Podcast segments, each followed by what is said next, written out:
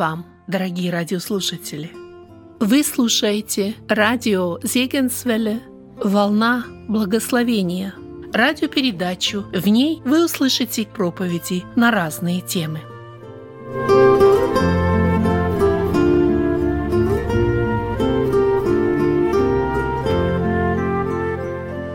Мы продолжаем наше исследование книги пророка Захарии. Книги, которую, рассматривая, мы пришли к такому э, девизу, которая может звучать вот в этих словах, записанных в этой книге, не силой, не воинством, но духом моим, говорит Господь. И рассматривая всю эту книгу, мы видим подтверждение этой истины. Господь совершает свое действие во время этого пророка Захарии духом его. И для нас это большой урок, потому что и сегодня Господь действует теми же самыми принципами – и сегодня Господь желает, чтобы каждый из нас, вникая в Его Слово, видели, что Божие действие совершается Его Духом, и чтобы мы доверяли Господу, чтобы мы знали, что Господь и в нашей жизни желает поступать таким образом. Итак, 13 глава книги пророка Захарии мы рассматриваем сегодня. Всего 9 стихов этой главы, но достаточно важных стихов, которые могут и сегодня многому научить нас. 13 главу мы можем назвать словами «Божий источник очищения». А, само название показывает нам, что э, есть в жизни и другие источники очищения. Возможно, в жизни человека могут быть человеческие источники очищения – но 13 глава говорит о Божьем источнике очищения. Представьте себе ситуацию, когда целый день э, вы работали в поле, может быть, э, в саду, может быть, где-то во дворе у себя. Это жаркий день, такие, как сегодня, стоят вот здесь, в Сиэтле. И целый день работая в земле, в пыли. Э, мы знаем, что где-то в обед нам нужно быть на бракосочетании – и подходит это время, мы возвращаемся, заходим в дом, снимаем себе грязную одежду и одеваем чистую, самую лучшую одежду, чтобы спешить на бракосочетание. И мы понимаем, что здесь что-то еще упущено. Прежде чем одеть чистую одежду, нам необходимо омыть тело, принять душ. Если мы одеваем грязную одежду, а чистую одежду на наше грязное тело, эта чистая одежда никаким образом не решает вопрос грязи, который остается на нас. Необходимо очищение. И вот когда мы думаем об этом примере, вот эта такая обычная жизненная иллюстрация, она имеет духовный смысл. Потому что Библия говорит, что все человечество оказалось в грехе. Все человечество виновно перед Богом, и каждый человек нуждается в очищении. И э, не каждый человек осознает эту нужду в очищении – но Библия показывает, есть люди, которые находят свои способы очищения. Они думают, что их добрые дела, когда они пытаются что-то сделать хорошее, правильное, что эти добрые дела каким-то образом дадут им очищение. И получается, как этот человек, который берет чистую одежду и покрывает свое грязное тело, думая, что вопрос решен – но 13 глава книги пророка Захарии говорит о том, что есть Божий источник очищения. Тот, который Господь предлагает, тот источник, который действительно решает проблему человека. Бог обеспечивает нас этим источником очищения для того, чтобы мы на самом деле стали святыми. Не просто прикрывая свою э, грязь своего тела, своей плоти, своего духа, но на самом деле получая очищение – и вот 13 глава книги пророка Захарии как раз и говорит об этом. И 13 глава, она неразрывно связана с 12 главой, которую мы рассматривали в прошлый раз.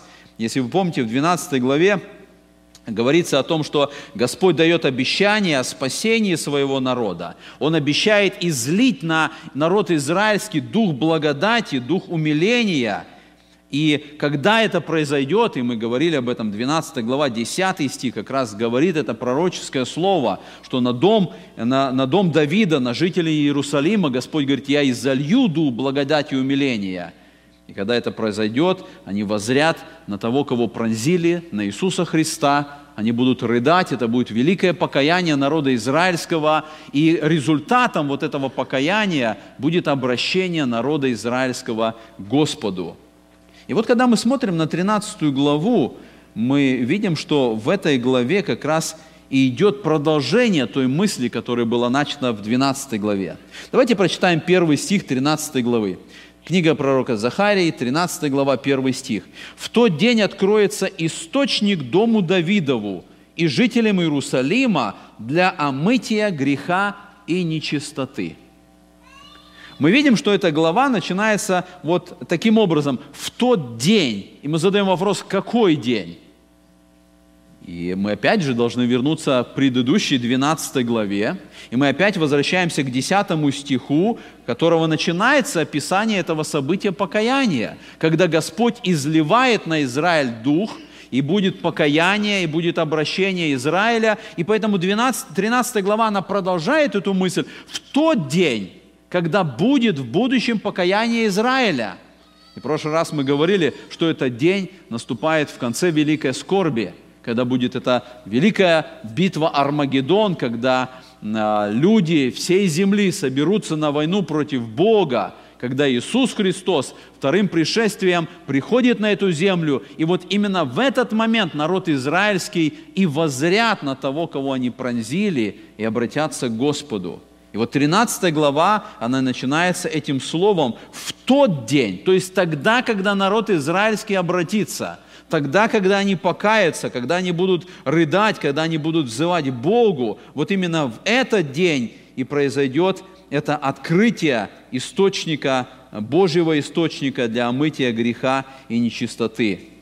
А, этот первый стих а, очень близко связан с текстом, который мы находим из 36 главы книги пророка Иезекииля – 36 главе, в 24 стихе написано, «И возьму вас из народов, и соберу вас из всех стран, и приведу вас в землю вашу, и окроплю вас чистою водою, и вы очиститесь от всех скверн ваших, и от всех идолов ваших очищу вас, и дам вам сердце новое, и дух новый дам вам, и возьму из плоти вашей сердце каменное, и дам вам сердце плотяное, вложу внутрь вас дух мой, и сделаю то, что вы будете ходить в заповедях моих, и уставы мои будете соблюдать и выполнять.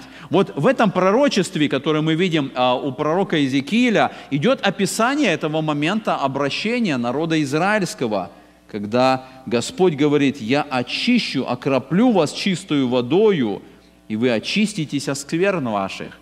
Когда они обратятся к Господу, и Господь сделает эту перемену, о которой сказано в этом тексте, Он говорит, я возьму сердце каменное, я дам вам сердце плотяное и вложу внутрь вас дух мой. Это описание возрождения народа израильского. Это описание вот этой внутренней перемены, э, которая произойдет тогда в будущем. И когда мы смотрим вот на э, этот первый стих, в котором сказано «откроется источник для мытия греха и нечистоты, это направляет нас в Ветхий Завет, потому что вопросы чистоты и нечистоты, вопросы омовения для получения чистоты мы находим в книге, э, в Пятикнижии Моисеевом.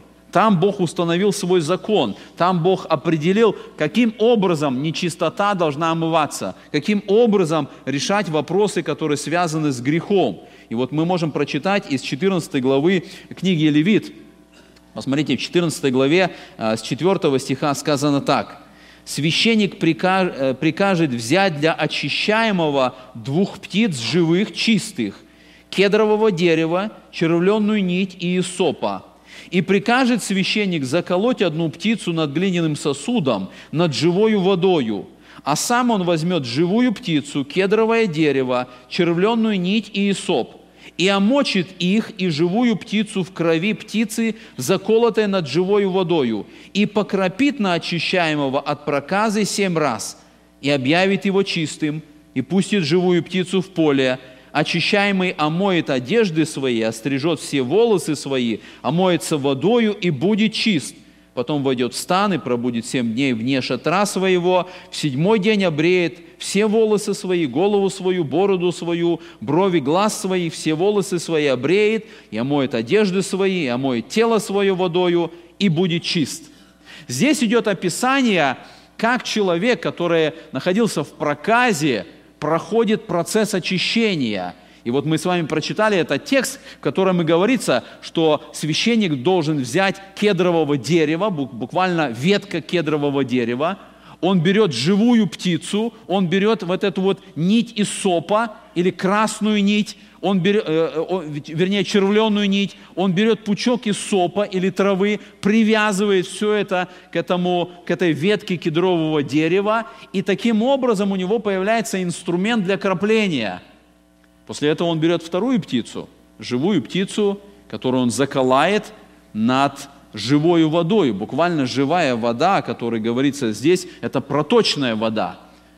И он заколает птицу над этой живой водой, и эта вода стекает туда, вот в эту проточную воду, в этот сосуд.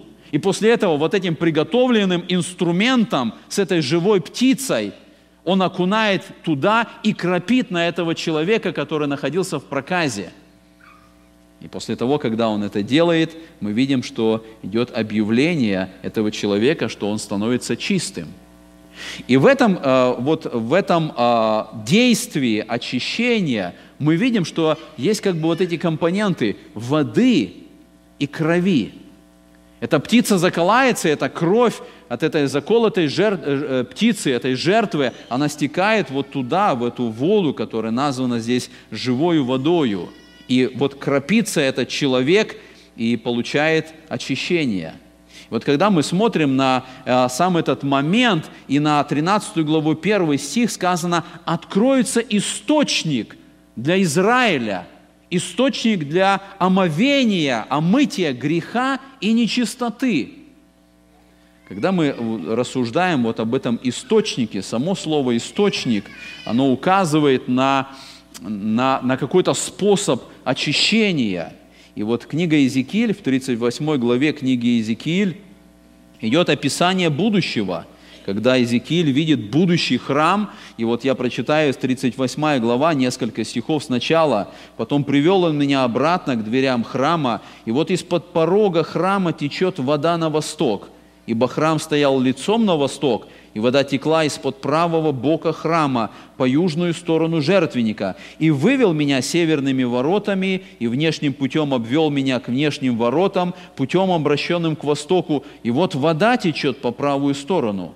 И сказал мне, эта вода течет в восточную сторону земли, сойдет на равнину и войдет в море, и воды его сделаются здоровыми, и всякое живущее существо – присмыкающееся там, где войдут две струи, будет живо, и рыбы будет весьма много, потому что войдет туда эта вода, и воды в море сделаются здоровыми, и куда войдет этот поток, все будет живо там.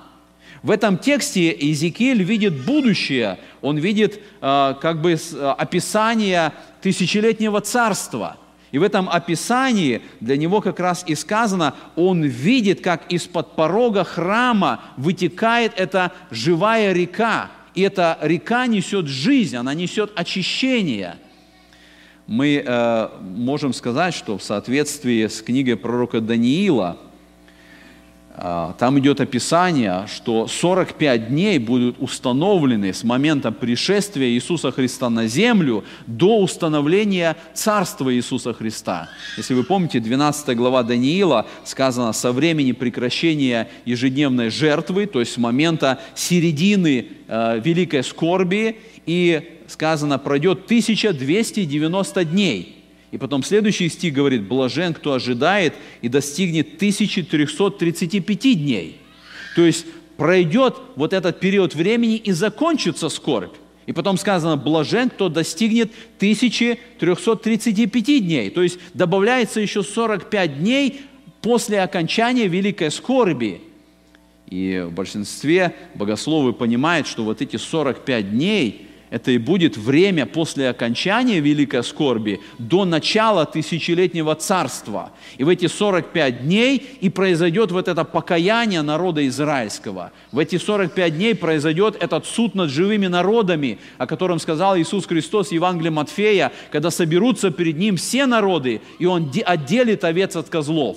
Это будет суд, суд над живыми народами для определения, кто войдет в тысячелетнее царство – И вот здесь мы видим, когда это произойдет, и наступает это тысячелетнее царство, в нем сказано будет источник, который несет жизнь, который несет очищение. Вот эта река, которая выходит из-под храма, и сказано, куда она течет, там она несет жизнь. Мы видим с вами, что и в Новом Завете, в книге Откровения, когда идет описание будущего, также сказано об этом. 22 глава книги Откровения с 1 стиха и показал мне чистую реку воды жизни, светлую, как кристалл, исходящую от престола Бога и Агнца, среди улицы его и по ту и по другую сторону реки, древо жизни, двенадцать раз приносящее плоды, дающее на каждый месяц плод свой, и листья дерева для исцеления народов. И ничего уже не будет проклятого, но престол Бога и Агнца будет в нем, и рабы его будут служить ему мы видим вот здесь, книга Откровения тоже говорит об этой реке воды жизни, об этом дереве жизни, который приносит эти плоды для исцеления, для очищения. И мы, рассуждая вот об этом источнике, который откроется в день покаяния народа израильского, мы видим, что он будет иметь продолжение в тысячелетнем царстве. Но когда мы думаем о самом начале – и когда мы видим, что этот источник связан с кровью и с водою, мы понимаем, что начало его на Голгофе. Там, на Голгофе, был открыт источник для омытия греха и нечистоты. Когда наш Господь Иисус Христос умер на Голгофском кресте, и мы читаем события распятия, когда воин пронзил одно из э, э ребер его, и написано «истекла кровь и вода». Это было откровение, это было открытие источника для омытия греха и нечистоты для всякого человека. Но мы знаем, что народ израильский отверг своего Спасителя. Они отвергли Мессию. Они отказались от этого источника для омытия своих грехов и нечистоты. И поэтому Бог в своем э, завете, Он имеет этот день в будущем, когда Иисус Христос придет на эту землю и, и Захария говорит, тогда, в тот день, откроется этот источник для народа израильского, для дома Давида сказано, и для жителей Иерусалима. Этот источник был установлен Иисусом Христом на Голгофском кресте, в Его смерти. И то, что совершил Христос на Голгофе, оно имеет эти вечные последствия – и для всякого, кто имеет спасение сегодня, и для израильского народа в будущем, и в тысячелетнем царстве, и даже в вечности, как мы видим в книге Откровения. Это будет все последствия того, что совершил Христос на Голгофском кресте, когда был открыт вот этот источник. И поэтому, когда мы рассуждаем о этом источнике Божьего очищения, мы понимаем, что все согрешили, все лишены славы Божией, и поэтому все нуждаются в очищении. И когда мы сравниваем себя с кем-то другим, с другим человеком, с нашим соседом, ближним, с тем, кто сидит рядом с нами в доме молитве, мы, сравнивая себя с другим человеком, мы можем прийти к какому-то выводу, что мы довольно неплохо выглядим. И каждый из нас может сказать, что мы не преступники, мы не насильники, мы не убийцы – мы сравниваем себя с другим человеком. Мы не так, как те, которые редко ходят в церковь. Мы не так, как те, которые вообще никогда не молятся. Мы лучше. Мы, мы выглядим немножко лучше. Мы не те, как лицемеры, верующие. Мы искренние, мы настоящие. Но это тогда, когда мы сравним себя с кем-то рядом с нами, с соседом, с человеком. Но когда мы если бы мы, подобно как пророк Исаия, оказались пред престолом Бога, я уверен, что наши бы слова были подобны пророку. Вы помните, когда он увидел всех этих херувимов, которые восклицают, закрывая свои ноги, закрывая свои глаза, они восклицают «Свят, свят, свят Господь!» Вот тогда Исаия, увидев это, он возопил этими словами «Горе мне, я погиб, потому что я человек с нечистыми устами. Он там особо, когда увидел Бога, осознал свою нужду в очищении. И он понял, что он не способен что-то сделать самостоятельно. И он не оглядывался и не сравнивал себя с другими пророками, с другими людьми или с язычниками. Он видел себя напрямую перед Богом. И он понимал свою нужду в очищении. И вот когда мы читаем об этом источнике очищения, Божьем источнике очищения, как важно нам понять, что каждому из нас есть нужда в этом. Мы нуждаемся в очищении, и это очищение приходит только от Господа. И вот читая этот первый стих, мы видим, сказано, откроется, тогда откроется источник. Это Бог открывает этот источник. Это не наши способности, добрые дела, как я говорил. Бог открывает источник – он дарует эту возможность. И мы видим, что Израиль, народ израильский, распял Мессию, того, кого Бог послал для спасения их. Они отвергли его, но Бог обеспечил их милостью, и в однажды в будущем это будет для них. И вот когда мы читаем эти слова, написано «для омытия греха и нечистоты». Слово «грех», греческая хамартия, и точно так же, как в греческом и в иврите есть этот смысл непопадания в цель, Грех мы совершаем не тогда, когда мы что-то делаем а, так, как нам не нравится. Грех, когда мы не соответствуем Божьим стандартам. У Него есть стандарты святости. И когда мы не соответствуем этим стандартам, это грех в нашей жизни. И Писание показывает, никто из нас не соответствует стандартам святости. Когда мы стоим перед Богом святым, подобно Исаии, каждый понимает, мы не соответствуем стандартам Божьей святости – мы находимся в грехе, и мы нуждаемся в источнике очищения. И поскольку мы грешники, с нами также связана и нечистота. Вот это слово, которое употребляется здесь, нечистота, оно обычно связано а, с ритуальной нечистотой. Когда человек к мертвому прикоснулся, когда еще какие-то моменты жизни, нечистота тела его, которая скверняет его. И Господь желает дать нам чистоту. Он желает очистить нас – и мы видим, что этот Божий источник достаточен для нашего очищения. То, что Бог предлагает, оно дарует нам возможность получить очищение. Этот источник течет постоянно.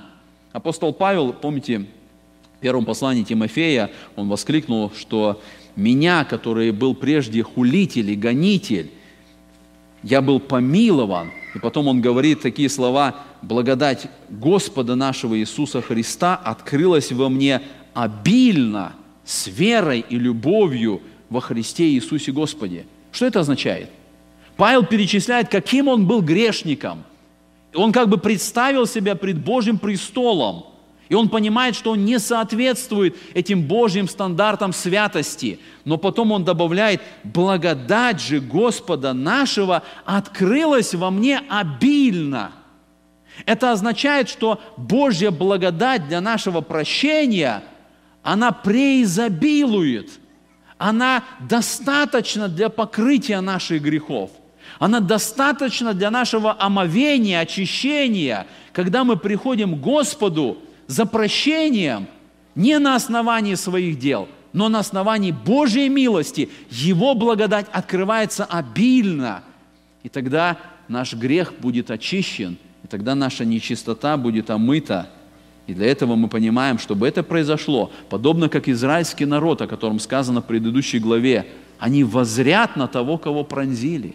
Необходимо с верою возреть на Иисуса Христа, понять, что Он дает этот источник очищения нашего.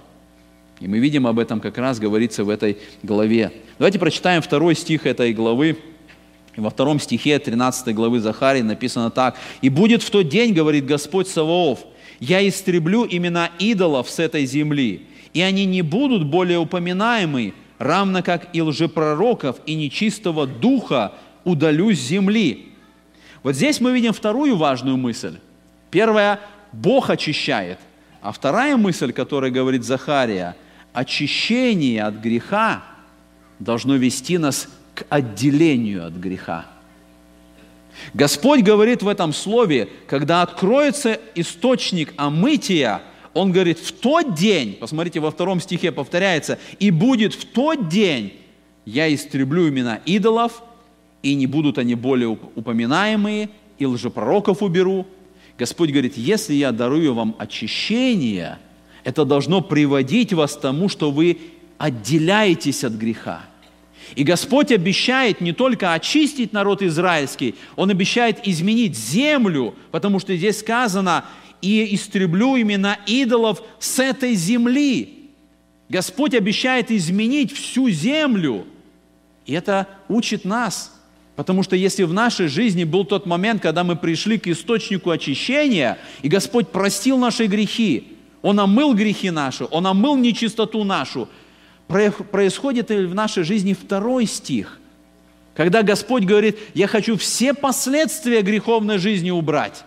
Я хочу, чтобы в твоей жизни не было то, что было раньше в твоей жизни, все, что связано с грехом, чтобы это было исправлено, изменено и очищено. Господь говорит об этом здесь, Захарии. Он показывает, что в тот день, когда будет покаяние народа израильского, нам как бы вот здесь вот открывается немножко завеса тысячелетнего царства – и в этом втором стихе и дальше, вот третьем, четвертом, как бы немножко показано, что будет происходить в той ситуации этого измененного мира, тысячелетнего царства. И мы видим сказано идолы, которым служили люди, евреи, они будут истреблены, они не будут более упоминаемы, лжепророки будут убраны. И в конце этого второго стиха сказано, и нечистого духа удалю с земли. Если мы смотрим опять хронологически, мы понимаем, что речь идет о моменте обращения израильского народа. Это окончание великой скорби, это когда Христос пришел на землю, это 45 дней, когда идет вот этот момент подготовки к тысячелетнему царству. И книга Откровения говорит о том, что произойдет. Она говорит о том, что сатана будет связан на тысячу лет. Господь приготовит свое царствие – это будет тысячу лет, и сатана в этот момент не будет действовать на земле, он будет связан, он будет находиться в бездне, и поэтому э, Захарии Господь говорит, я уберу идолов, я уберу уже пророков, и написано, и нечистого духа удалю с земли. Это будет особое время и особое состояние, в котором будут жить люди. И мы понимаем, что для нас очень важно взять этот урок, для того, чтобы в нашей жизни были перемены – Апостол Павел пишет во 2 Коринфянам 7 главе, он говорит, «Итак, возлюбленные, имея такие обетования, очистим себя от всякой скверны плоти и духа, совершая святыню в страхе Божьем». То, что происходило или произойдет с израильским народом, всегда имеет образы для нас, всегда имеет уроки для нас. И Павел говорит, мы должны, имея вот эти обетования, очистить себя – и если Господь совершил внутреннее очищение, Он удалил, Он очистил грех, нечистоту, Господь говорит, жизнь ваша, все, что внешнее, все, что вокруг вас, оно должно быть исправлено. И Павел говорит, очистим себя от всякой скверной плоти и духа. Мы видим, что здесь Господь говорит об идолах. И э, читая Ветхий Завет, мы видим, что идолопоклонство, служение идолам, это всегда была проблемой для израильского народа. Точно так, как и лжепророки. Это были как бы два таких момента, которые всегда уводили народ от Бога. Служение идолам или э, послушание лжепророкам, которые приходили и говорили э, ересь и отстраняли народ от Бога. И вот здесь Господь говорит, я истреблю имена идолов с этой земли. И мы понимаем, что, э, как апостол Павел говорит в 1 Коринфяне, что сам идол, он ничто, он говорит в 10 стихе, но когда язычники приносят жертвы идолам, они приносят их бесам, а не Богу. И поэтому Павел говорит, но я не хочу, чтобы вы были в общении с бесами. Это ставит огромную опасность на любое идолопоклонство в жизни. Потому что Описание говорит, идолопоклонство связано с служением бесам.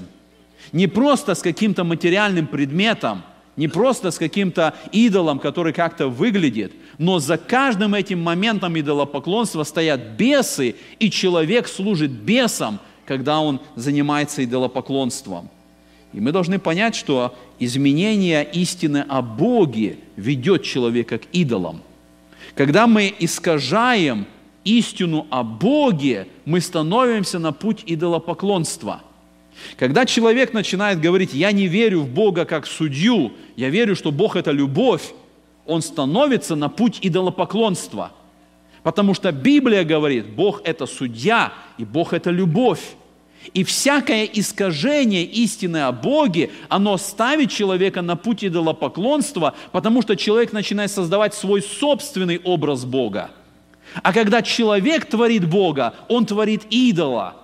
Именно поэтому для нас очень важна истина и ценность Слова Божьего. Потому что Писание показывает, оно открывает нам истинного Бога. И мы должны принимать того Бога, который открыт в Священном Писании, который открыт Иисусом Христом. Чтобы не оказаться на пути идолопоклонства, нам нужно верить и принимать истину о том Боге, о котором говорит Священное Писание.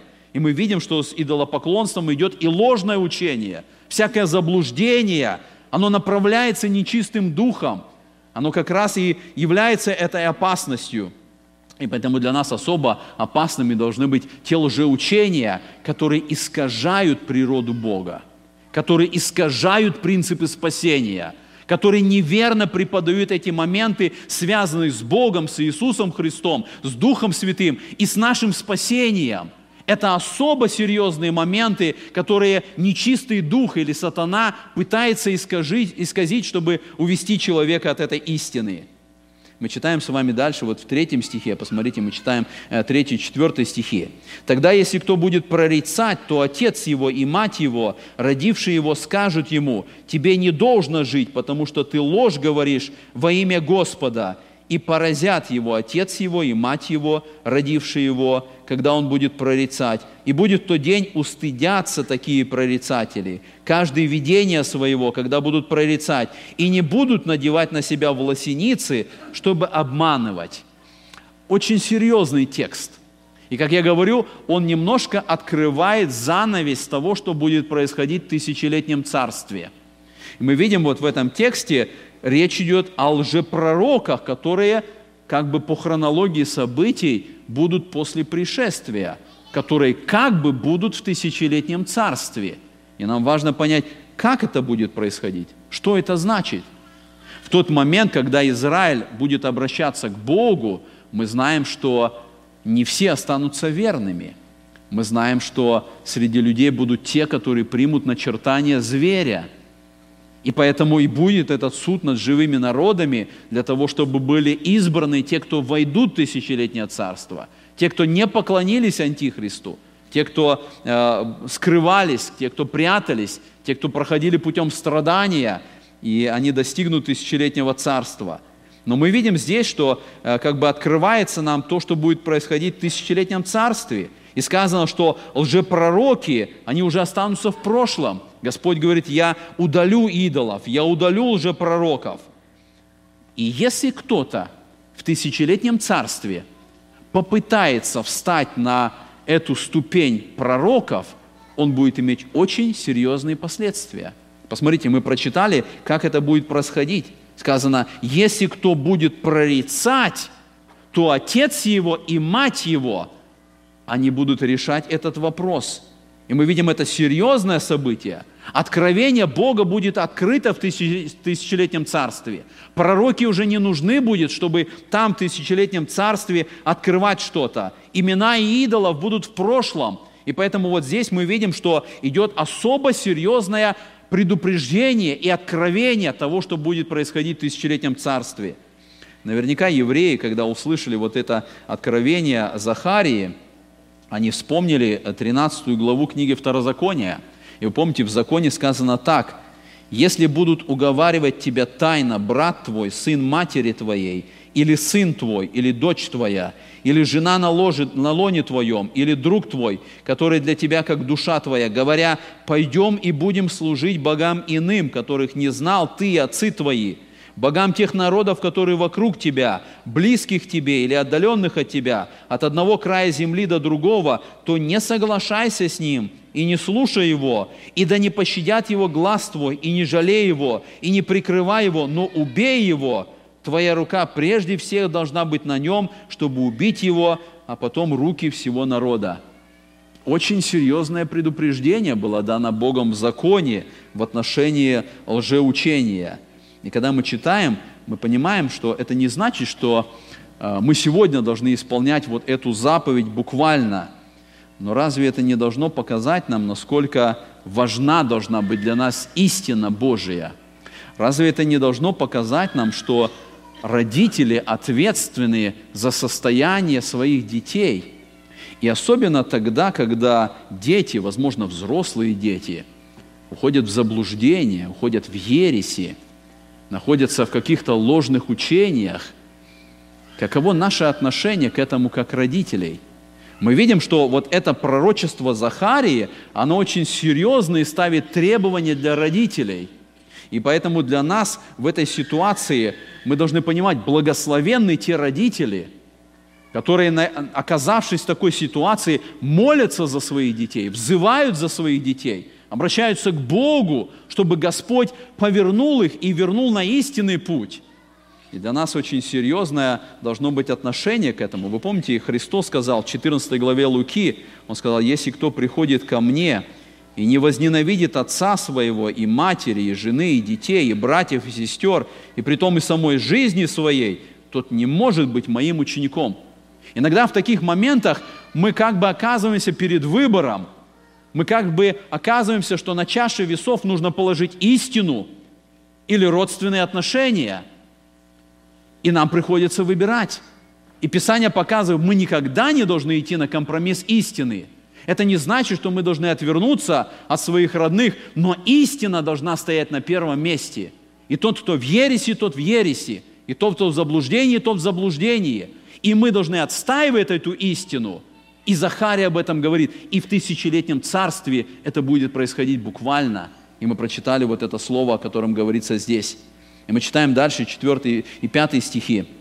«И будет тот день устыдятся такие прорицатели каждое видение своего, когда будут прорицать, и не будут надевать на себя волосеницы, чтобы обманывать. И каждый скажет, я не пророк, я земледелец, потому что некто сделал э, меня рабом от детства моего». Мы видим, что Господь будет наказывать лжепророков. Они будут постыжены. И сказано, они не наденут власеницы – Власеница – это была особая одежда пророков, начиная еще с пророка э, Илии. Вы помните, э, когда о нем было сказано, что вот он весь в волосах и кожаным поясом припоясан. Это была одежда из кожи животных с этим волосяным покровом. И начиная с Илии, пророки начали носить именно такую одежду, чтобы как бы показывать, что я являюсь пророком, я несу истину от Бога, даже Иоанн Креститель, вы помните, он также имел такую одежду. И вот лжепророки носили власеницу для того, чтобы люди думали, что они несут истину от Бога. Сегодня некоторые священнослужители идут этим путем, одевая специальную одежду, чтобы уже этим показать, что мы несем истину от Бога. И мы видим, что лжепророки вот в той ситуации, они будут скрывать свое занятие – они будут говорить, я с детства занимался земледелием, я никогда не был уже пророком. Мы думаем о том, что будет происходить в тысячелетнем царстве, и мы понимаем, что даже когда сатана будет скован, он будет, будет находиться в темнице, люди, которые вошли туда в своих физических телах, они по-прежнему будут иметь выбор. И никто силой не заставит их поклоняться Иисусу Христу. Человек будет стоять перед выбором – служить Господу или идти другим путем. И если он примет решение не поклоняться Христу, будет там наказание. Но человек и там будет оказываться перед выбором, потому что это будут люди, особенно новые поколения, дети, которые будут рождаться, которые не прошли путем э, великой скорби, которые привыкли к тому состоянию, в котором они находятся – и мы читаем с вами о том, когда закончится тысяча лет, и сатана будет выпущен, и он начнет вновь искушать жителей, он соберет огромную армию, которая опять будет окружать город Иерусалим. И вот в этой ситуации мы видим эти лжепророки, о которых сказано, они будут скрываться, они будут говорить о том, что я никогда не был пророком. И теперь мы подходим с вами к шестому стиху, и шестой стих, он является как бы таким моментом, когда начинается другая тема.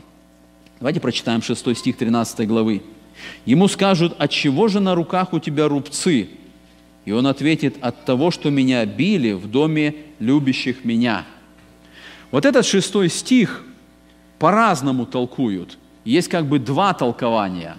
И все зависит от того, относим мы шестой стих к предыдущим стихам, или мы связываем его с последующими стихами – Те, кто относит шестой стих к предыдущим стихам, говорят, что и в шестом стихе речь идет о лжепророках.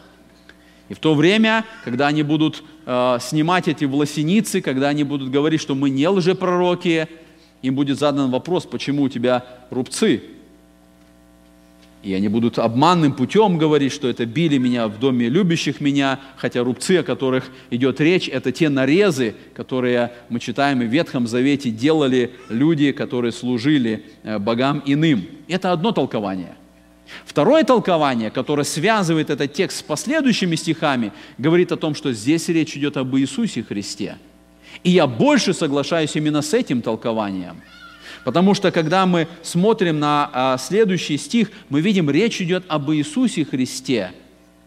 И если предыдущие стихи говорили о лжепророках, которые должны быть наказаны, то мы можем вспомнить, что Иисус Христос был обвиняем в богохульстве.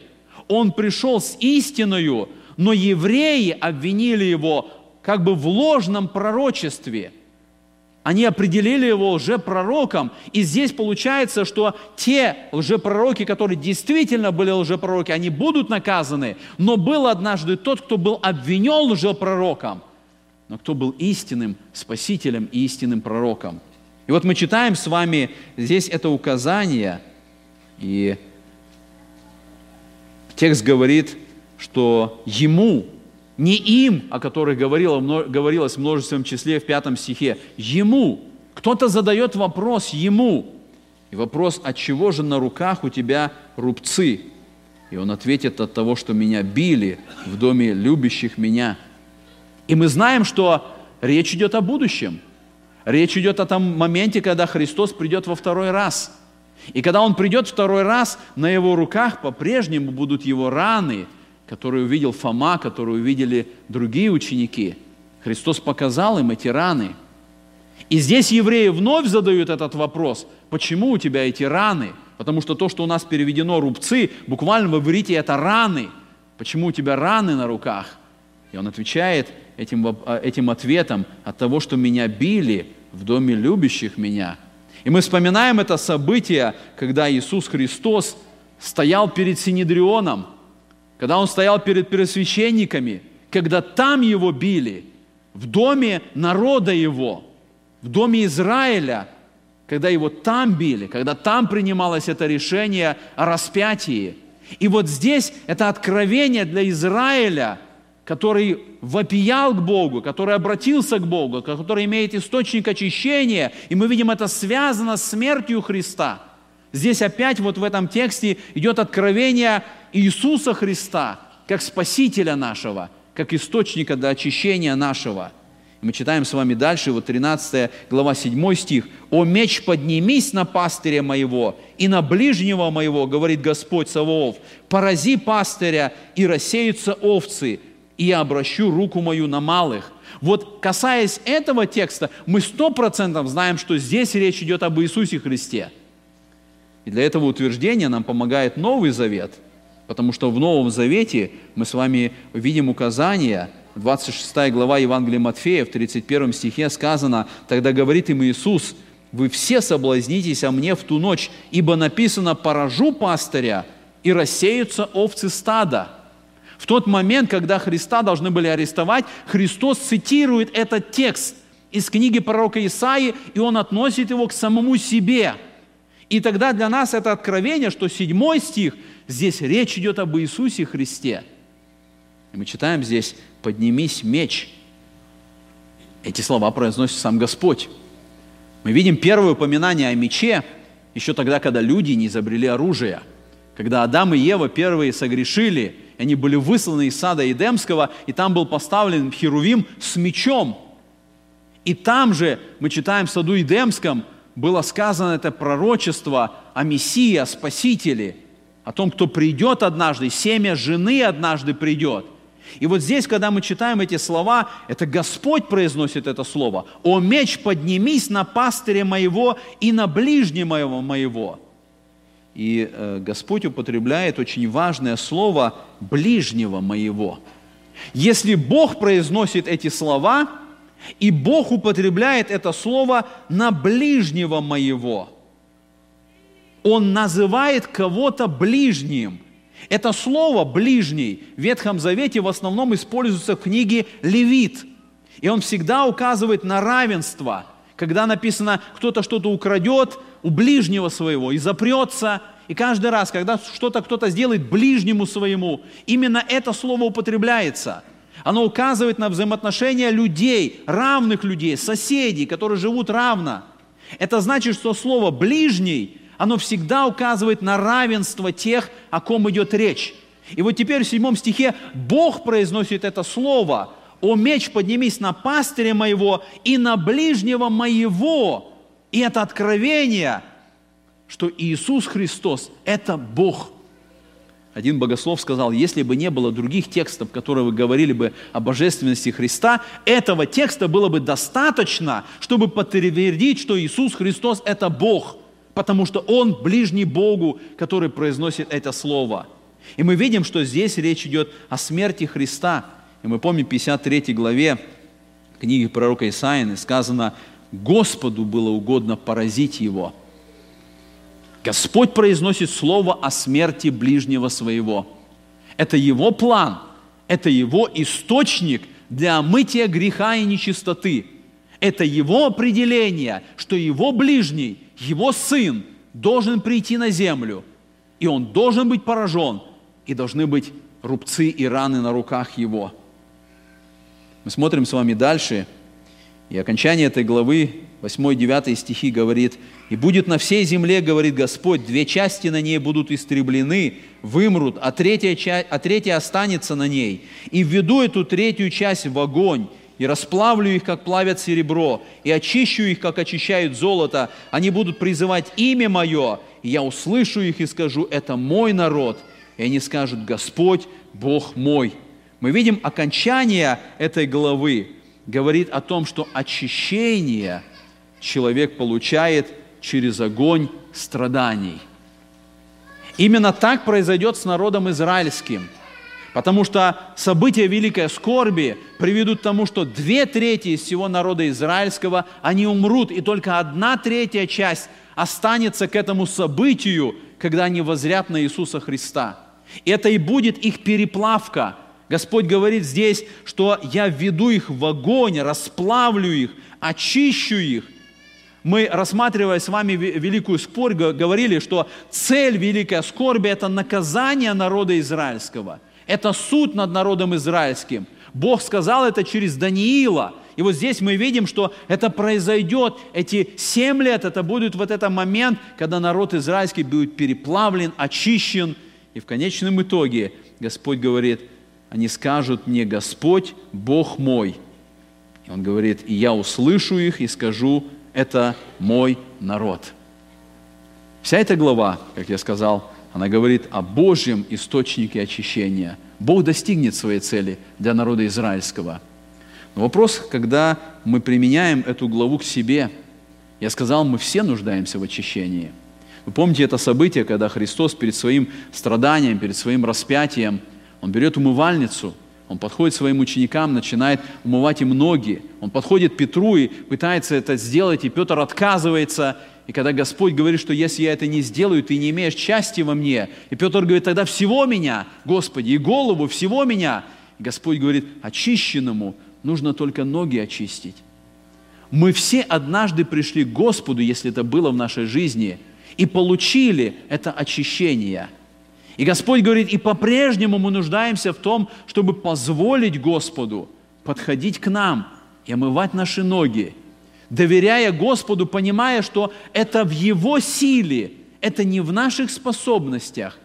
В нашей, с нашей стороны должна быть вера, доверие и стремление. И подобно как здесь, в, этой, э, в этих последних двух стихах я сказал, очищение человек получает, проходя через огонь страданий, то и для каждого из нас мы должны идти этим путем – эти страдания могут быть разными. Они были другими у первой церкви. Они были другими, возможно, 70 лет назад в Советском Союзе. Но у каждого христианина это один и тот же путь. Потому что плоть наша должна быть распята. Потому что мы должны принять решение следовать за Господом и позволить Богу, чтобы Он убирал наших идолов, чтобы Он убирал нечистого духа, чтобы Он устранял все, что препятствует нашему общению с Ним. И это больно, потому что плоть наша задевается. Но только тогда, когда плоть наша Богом меняется, только когда мы проходим через этот огонь страдания, тогда мы становимся готовыми встретить Господа. Тогда мы становимся, как здесь Господь говорит, они будут переплавлены, они будут очищены, они будут действительно моим народом. Потому что подобно как израильский народ однажды встретит Господа своего, и мы ожидаем этого момента. И мы ожидаем момента, когда мы встретим Господа, чтобы мы сказали эти слова «Господь, мой Бог», и чтобы Господь нам мог сказать эти слова «Это мой народ». Дай, Господь, чтобы мы помнили об этом источнике Божьего очищения, чтобы мы шли этим путем и встретили Господа как Спасителя нашего. Аминь.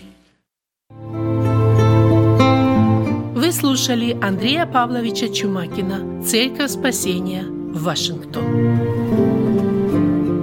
Вы слушали радио Зекинсвелле «Волна благословения», город Детмалт, Германия.